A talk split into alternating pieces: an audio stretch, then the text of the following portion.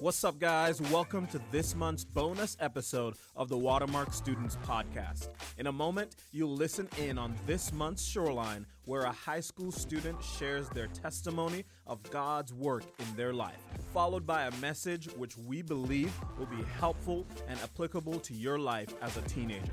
We're so glad you're here, and without further delay, let's tune in.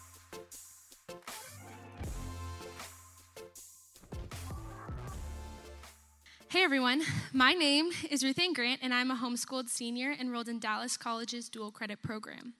I was raised in a Christian home with God fearing parents who taught me the gospel and what it meant to follow Jesus.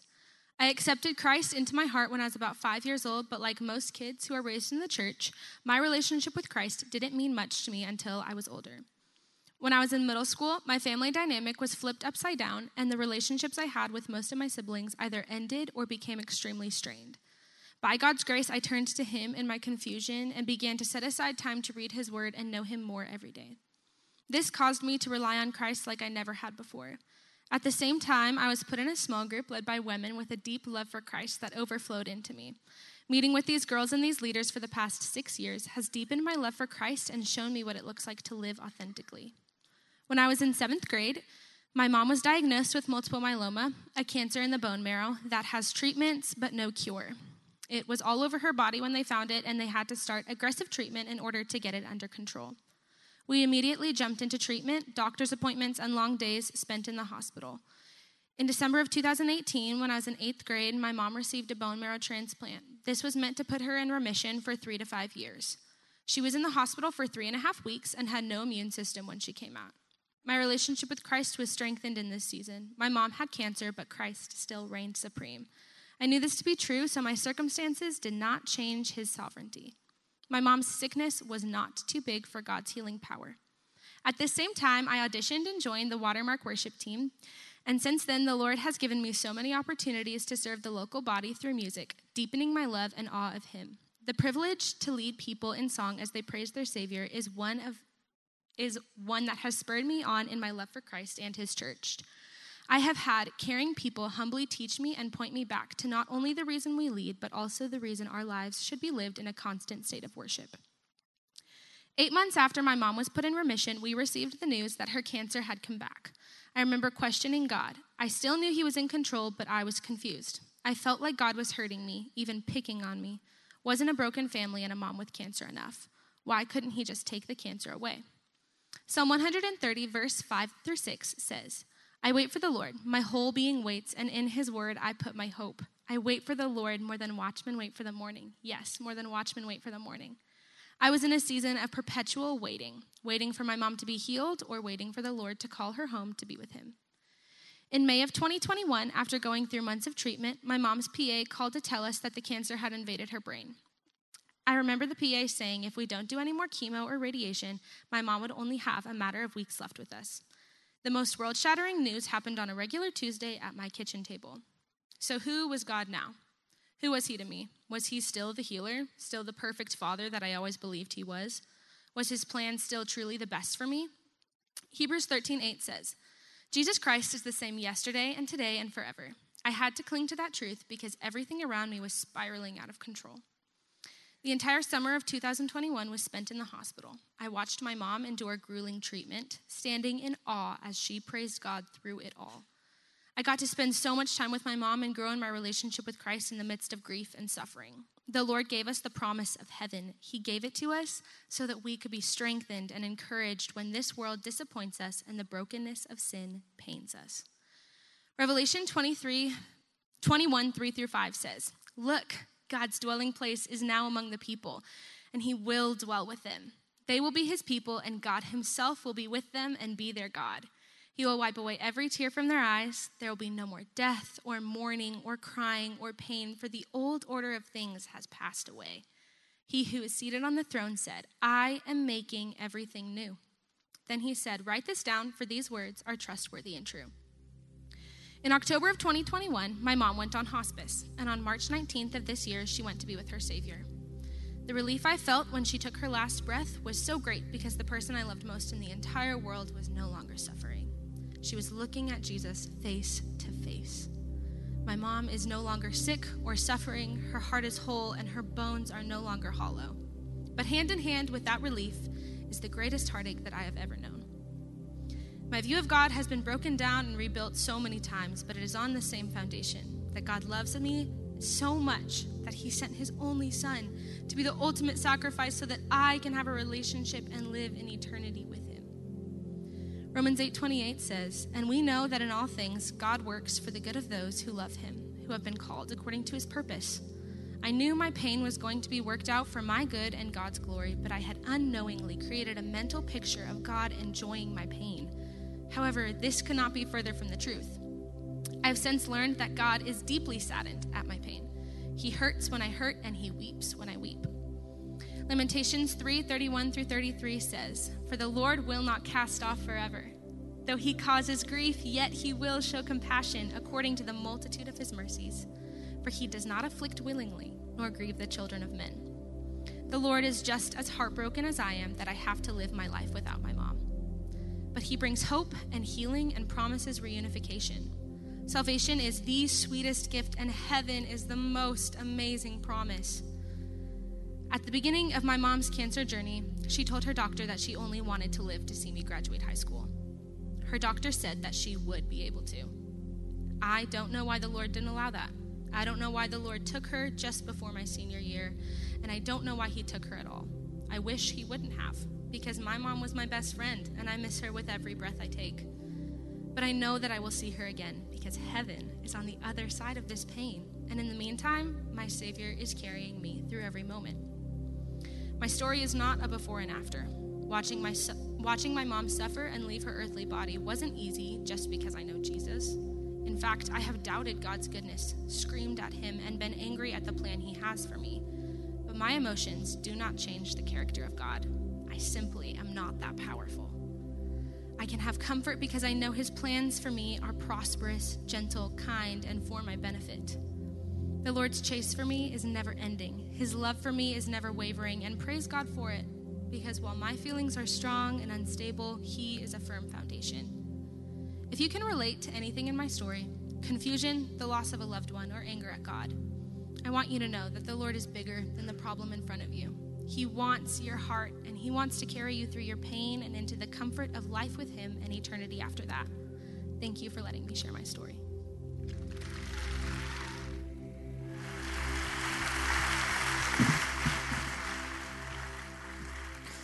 All right, you may take your seat. Thank you, worship team, for leading us. Um, we are going to spend some time in God's Word. And so I want to invite you to grab your Bible and to grab your journal and let's get ready to learn together. Um, like I said when I jumped up here at the beginning, my name is Jermaine Harrison. Um, I've served here uh, on the Shoreline team for the last eight years on staff and um, really back since 2012. And as we were singing that song um, about God being the same God, it's crazy to just like reflect on 10 years of being here with students and just being confident of that truth that He really is um, the same God. If I've never met you before, if you don't know much about me, I just wanted to show you a picture of my family. Um, so, this is a picture of me and my wife, Hannah, and our son, Winslow. He's uh, um, about to be two years old in January. And also in January, we are expecting, Lord willing, our daughter um, to be born. Um, still in the market to figure out a name, so um, we'll figure that out. And my wife's here, and her birthday is also tomorrow, so you love to see it. Happy birthday, wife. You're the best. Um, all right, uh, here's where we're going to start. I want to ask you a question um, that I think is a great way to set up where we're going. What's the one thing in your life that if it changed, your life would change? What's the one thing in your life, if you're thinking about your current circumstances, that if it changed, you believe or you feel that your life would change? Now, I have a couple of answers for that. So I'm going to go all the way back to right before high school um, and in the early years of high school. The one thing I really wanted to change, and I believe that if it changed, my entire life would change, is if the Lord in His kindness would allow me to grow five to six inches taller. I really wanted to grow taller and I didn't want to weigh 95 pounds soaking wet. Now, if you don't believe me or if you feel like that's um, too extreme, here's a photo of me um, at my, uh, let's see, it's the, the seventh grade graduation in the Caribbean. That circle is around me, and I'm standing next to Christy, who is the shortest, smallest girl in our class, and I am shorter and smaller than her. And so I really, really wanted God to allow me to grow. For real. Um, and so I prayed, like it was one of my number one prayer requests when I was 14, 15. God, please, will you help me grow a little bit taller? I would research back then, it was Internet Explorer. I would look up how do you grow taller? What food do you need to eat? What medicine do you need to take? I would take a ton of naps because it's while you sleep you grow. And I really, really believed that this one change would change my life. I'd be maybe more respected. Um, I'd be chosen more in sports. I, the girls would flock to me, of course. Um, and I would be the talk of St. Martin Academy. I was so focused on this one thing um, because I thought that if it happened, my life would change. And later on in high school, it got maybe a little more serious or more real. I was looking to different places and to different sources, um, looking for change that I, I thought would change my life. And maybe you can relate to some of them. I was looking to my finances. If I just had a little bit more money, my life would change. If I uh, had a change of relationship status, maybe things would be different. If I had better grades, if I had more accomplishments in sports, if I was more um, well known in my church youth group, if I, if I wore cooler clothes, if I had way more fun on the weekend than I currently did, then maybe my life would change. And even today, um, in 2022, I'm still tempted to look to um, different places and sources to find um, something that will change. And if it changes, my life would change. Whether that be um, if I just have more money, or if I had a different house, or a nicer house, or a better car than my wife's 2010 Toyota Camry, or for our son to develop on schedule, or whatever it might be. I'm still tempted to look to different places and different sources um, to find something that if it changed, my life would change. And I believe that you can relate, and that it's not just a me thing, it's a human thing, it's us, right? So, what's that one thing for you that if it changed, your life would change. And to be fair, maybe that thing does really need to change. Maybe it will improve your life. And maybe it's something that you should definitely continue to pray about. Maybe it's um, your family situation. Maybe um, your home life is tough. Maybe there's health problems that you're experiencing. Maybe you do want a change in your relationship status or your grades, or maybe you're just really, really lonely, or you're really struggling mentally. And in a room this size with hundreds of students, I'm sure there are hundreds of answers to that question. But there's one thing that I want to share with you tonight that we all have in common.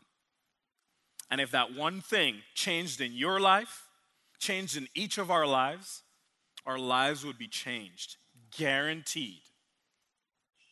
And so I want to spend the next few moments talking to you about the one change that will change your life. The one change that will change your life. So, we're going through, or we're beginning this series that we're going to walk through over the course of this school year called See You at the Shoreline.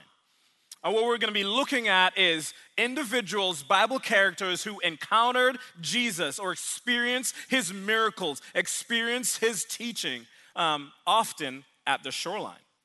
And we're going to see how those things um, uh, relate to our lives. That's kind of even why the, the name of our ministry for students in 9th through 12th grade is called Shoreline. Because when Jesus was here on this earth, he would often gather with, teach from, or meet with people around um, the bodies of water um, in Israel. And so we're going to read one of those stories in Mark chapter 2, verses 13 through 17. So you can turn there, it'll be up on the screen, or you can um, jump to it on your phone. Mark chapter 2, verses 13 through 17. Let me read it. Then Jesus went out to the lake shore again and taught the crowds that were coming to him. And as he walked along, he saw Levi, son of Alphaeus, sitting at his tax collector's booth. Follow me, and be my disciple, Jesus said to him. So Levi got up and followed him. Later, Levi invited Jesus and his disciples to his home as dinner guests, along with many tax collectors and other um, disreputable sinners. There were many people of this kind among Jesus' followers. But when the teachers of the religious law, who were Pharisees, saw him eating with the tax collectors and other sinners, they asked his disciples, Why does he eat with such scum? And when Jesus heard this, he told them, Healthy people don't need a doctor, sick people do. I have come to call not those who think they are righteous, but those who know they are sinners. And so, for the next few moments, we're going to look at this calling of this disciple named Levi, his encounter with Jesus at the shoreline.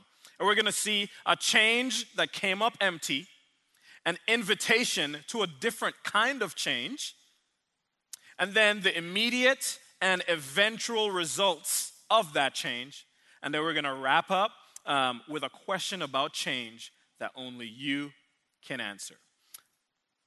A question about change that only you can answer. Don't worry, these, these will be up on the screen um, as we move our way through this, um, these four verses. So, the first thing we're going to look at a change that came up empty. Check with me again in Mark chapter 2, verse 13. So it says, once again, Jesus went out beside the lake um, a large crowd came to him and he began to teach them. And so Jesus was at this, this lake, if you will, that's called the Sea of Galilee. There's a couple of pictures up on the screen just to kind of give you uh, a, a, context for what was going on or where they were. This place is a real place in the nation of Israel where um, lots of cities surrounded the Sea of Galilee. It was there that um, people would go to for trade or to travel from one place to the other. It was a common meeting place. And so Jesus was walking by the Sea of Galilee, and a large crowd. So think thousands of people were coming to meet with Jesus because they had heard about this teacher who taught like no one else taught. He worked miracles. He healed people. He gave sight to the blind. And he taught in the, in the synagogues or the churches of the day as one with a different kind of authority.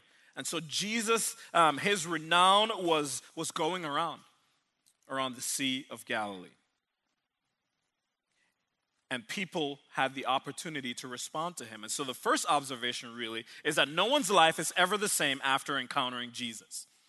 No one's life is ever the same after encountering Jesus. And what I mean by that is people were either changed or transformed as they embraced who he was as the Son of God who had come to be the Savior of the world, or they rejected him and they chose their own way. They chose their own way of um, seeking to be right with God, or they chose their own pleasure and rebellious life. But no one's life stays the same after encountering Jesus. So look again at Mark 2 14, the first part of verse 14. As he walked along, he saw Levi, the son of Alphaeus, sitting at his tax collector's booth. And the first thing to um, highlight about that verse is that as Jesus was walking along, remember, there's thousands of people around him wanting to hear from him, wanting to see him work miracles. And what does he do? He notices one person. In the midst of this crowd of thousands of people, he notices one man. And so, in the midst of the crowd, in the midst of this crowd, in the midst of the crowd at your school, the crowd in your family, the crowd on your team, the crowd wherever you are, Jesus sees the one. That is such an incredible reality to be comforted by and to have hope in that Jesus sees you. Levi wasn't just any old um, Israelite, he was a traitor. He had betrayed his people. He was what we call, or what we were told, is a tax collector. And so here's what he did the Roman Empire was um, ruling the entire world at that point in time, if you remember your world history. And Levi, who was a Jew, an Israelite, he went to the, the Romans and he said, You know what I'm gonna do? I wanna help you guys, help me help you. And so he became a tax collector, taking money from his brothers, his sisters, his family, his friends to give to the Roman government. But you know what else he would do? He would charge a little bit extra and then he would keep it for himself. And so let's say the tax was $100. Maybe he was like, uh, you're required to give me $150. And so he was pocketing money left and right. And all of his fellow countrymen knew it. So they did, they did not like him. He was a thief, he was a liar, he betrayed them, all for his own selfish gain and his own advancement in wealth and riches and comfort and ease.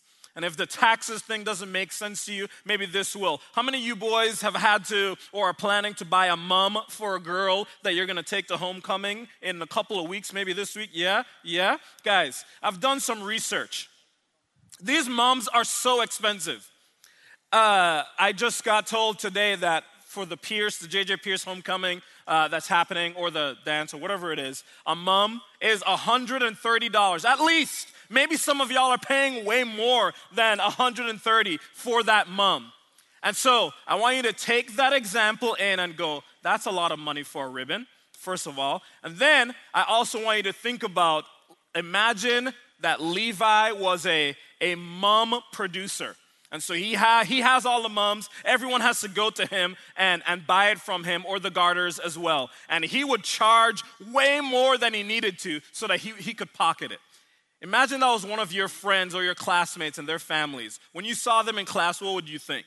That you had to pay double the price for, for this mum or this garter. You wouldn't like that person very much. You would reject them, you would scorn them. And that's what was true of Levi. He had money, he had comfort, he had ease, he could eat whatever he wanted, he could go wherever he wanted, he had a nice house, he had everything. And still he had nothing. He had no family, he had no friends, and he had nowhere where he was accepted. And so, as we even think about that, he gave up family, loved ones, relationships, friends for money, for comfort, for ease. So, he got something that he wanted, but he lost something that he didn't want to lose. So, here's a question for you What are you seeking in your life right now, and what is it costing you? What are you seeking and what is it costing you? Maybe you're seeking a relationship. Maybe you're seeking pleasure. Maybe you're seeking um, to be um, not lonely. Whatever it might be. Maybe you're seeking something and you're doing everything possible to get it, but at what cost? What are you seeking and what is it costing you? Or maybe a different question is maybe you have that thing that you're seeking and you're like, I'm good. When's this message to be over so I can go eat some Krispy Kreme and move on with my life? And here's a question I have for you What do you have, maybe already, and what did it cost you to get it? How is it working out for you? Levi would say, I have the riches, I have the comfort, I have the, the ease, but I'm empty, I'm lost, I'm broken, I'm alone. And so Levi knew that he had to make a change in his life. But that change came up empty. The change that he tried to make was to get rich, and it came up empty. But praise God that that wasn't the end of the story, because the next thing we'll see is an invitation to a different kind of change, an invitation to a different kind of change. So remember, verse 14, the first part, Jesus is walking along the shoreline. He sees this um, Levi, the tax collector, sitting in his tax collector's booth, and he says, Follow me. Jesus told him, and Levi got up and followed him. Guys, this is crazy. This was like the best news Levi had heard probably in years. This rabbi who was claiming to be the Son of God, who was working miracles, who was inviting people to, to be a part of the kingdom of God, he looked at him who was an outcast of society, who was rejected by all of his family and friends and loved ones, and he said to him, Follow me. He was inviting Levi to be his disciple. Jesus was going against even the cultural norm the, the student would ask the rabbi, Can I follow you? Can I learn from you? Jesus flipped the script and he said, You come with me. Jesus saw something in Levi that his lies, his stealing, his betrayal, it didn't have to mark him. He could learn from Jesus and he could be like Jesus. When everyone else rejected him, Jesus accepted him. Jesus believed in him. Jesus believed that Levi could become like him. And so he invited him to follow. And so for so long, man, Levi had been told or had assumed that God didn't want anything to do with him because of what he'd done, where he'd been, how he'd lived his life. Can any of you guys relate to that? Maybe even right now, you feel like, man, God doesn't want anything to do with me because of blank. But now in the story, it seemed that Jesus, through Jesus, God was speaking directly to Levi. And maybe as you're hearing this story, uh, you're hearing God speak directly to you.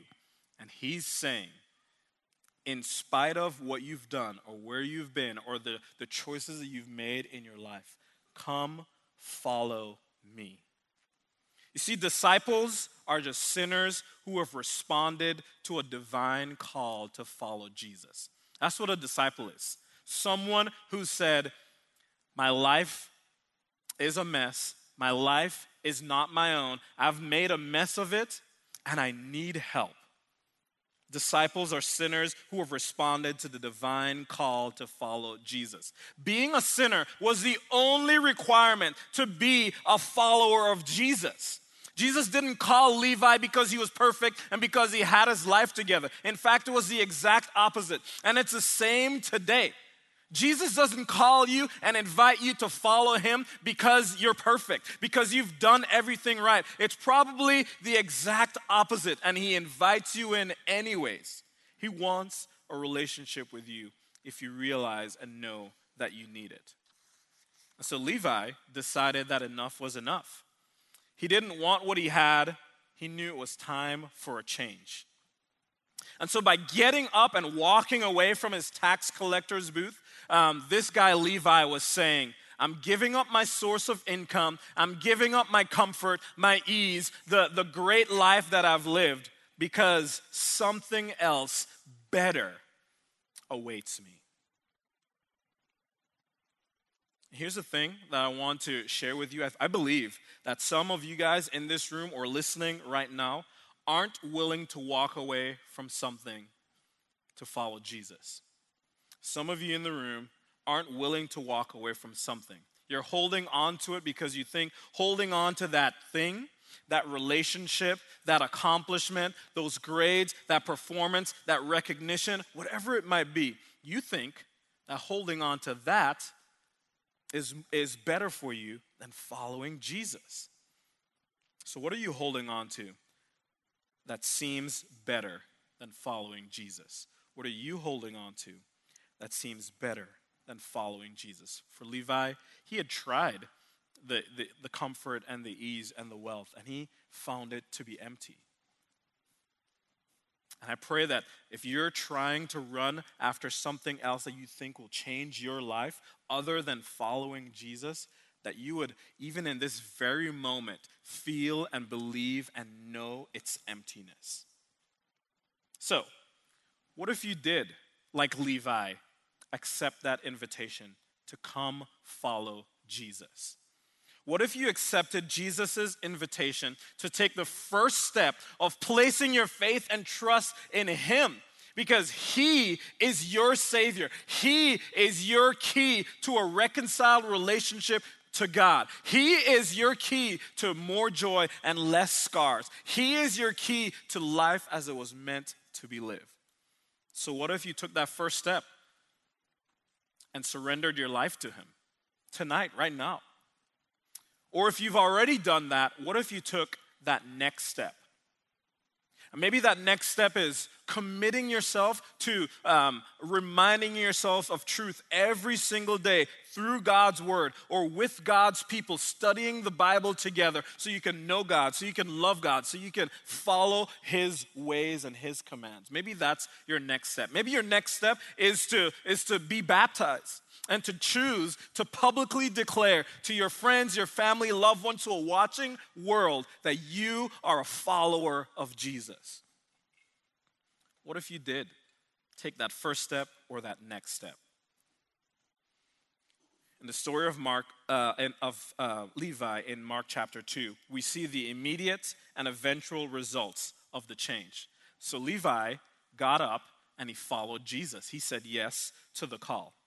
And in verse 15, here's what we see. While Jesus was having, um, uh, was having dinner at Levi's house, so Levi, after he decided to follow Jesus, decided to throw a party at his amazing house that he had gotten by robbing all of his countrymen, right? While Jesus was having dinner at Levi's house, many tax collectors and sinners were eating with him and his disciples, for there are many who followed him. What do you notice there? This one tax collector who was rejected uh, in society was welcomed by Jesus. And then what's the first thing he did? He invited his friends. He was like, Guys, I know everyone hates us, but this man loves us. And he wants to teach us the way of the kingdom of heaven and following him is better than the wealth and the, the, the, things that we've been chasing. He invited all of his friends together to throw a party so that they could meet and know Jesus. And that's because someone who has been truly changed invites others to experience the same thing right? If you um, experience a product, if you buy something, if you go to a, a, a restaurant that you love or, you know, your favorite parish, whatever it might be, you're gonna tell people about it. You're gonna say, hey, this changed my life and it can change your life too if you just try it. That makes sense. And it was crazy this last week as I was telling my wife uh, uh, about teaching through this passage. She said, Hey, I, I was actually listening to a podcast and there was a guy who came on the podcast and he talked about this very passage.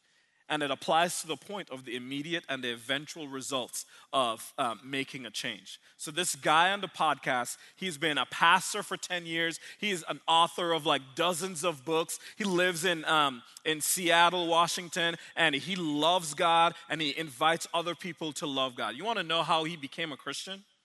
He was a teenager in high school and he was sitting in a class he was lost, he was lonely, he was broken, his parents had divorced, his life was going terribly. And these two girls were sitting behind him in class, and they were debating or arguing about um, when Jesus was coming back to earth. Like literally, he didn't even uh, engage with them, but he heard these two girls talking about Jesus. So he went home and he opened his Bible. Guess to what story? This story the story of the calling of Levi. And he read this story and he saw this invitation to follow Jesus. And he said yes. And he followed Jesus. He decided in that moment, by God's power and the work of the Holy Spirit in his life, he understood and saw that following Jesus was better than any other direction that he could take his life as he was looking for change in his own life. That is so crazy that, that the Lord, in his kindness, allowed Jesus to see this man, Levi, at a tax collector's booth 2,000 years ago, invite him to follow him. And that same guy, Levi, you know him better as Matthew, the author of the first of the four Gospels in, in, in the New Testament. This guy that Jesus called, he followed Jesus. He wrote one of the gospel stories about Jesus' life. And then 2,000 years later, some random dude in class hears girls talking about Jesus, goes home and reads Levi slash Matthew's story, and they come to know God. That's crazy. So, what if you got up and followed Jesus? What if you took that first step of surrendering your life to Him? What if you took that next step? What could happen in your life and in the lives of those around you? Maybe another question is what could be the fruit of you getting up and following Jesus? Who would be influenced? Whose lives would be changed? Whose eternities would be changed?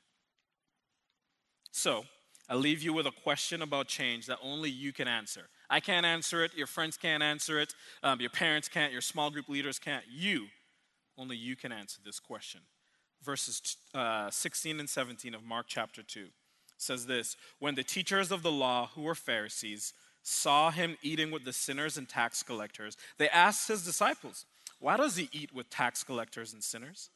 On hearing this, Jesus said to them, It is not the healthy who need a doctor, but the sick. I have not come to call the righteous, but sinners. So, what Jesus was saying is that salvation or Christianity isn't for people who think they have it all together. It isn't for people who think they're good. It is for people who know they've failed. It is for people who know they need help, who know they need rescue. And so Jesus is the perfect doctor, if you will, to heal our sin.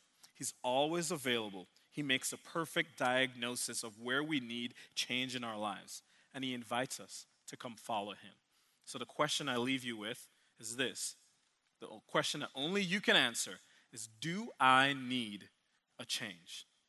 As I reflect on my life, as I look at my circumstances, do I need a change? And a very specific one a change where you are invited to follow Jesus, to take that first step or to take that next step. So I'm going to give you like one minute to sit in silence, to pray, um, and to ask God to show you or to help you answer that question God, do I need a change? And if so, what is that change that I need? So we'll give you a minute or two to reflect on that. And then we're going to sing that new song that we um, sang at the top of the, the service together. Um, and then we'll, we'll go out and, and wrap up the night. But do I need a change is an important question that every single one of us should answer. Let's pray. Thanks for joining us for another episode of the Watermark Students Podcast. For more information on Watermark students, check out watermark.org slash students. And we love you guys so much. We're glad you joined us. We hope you share this episode with a friend, and we'll talk to you next time.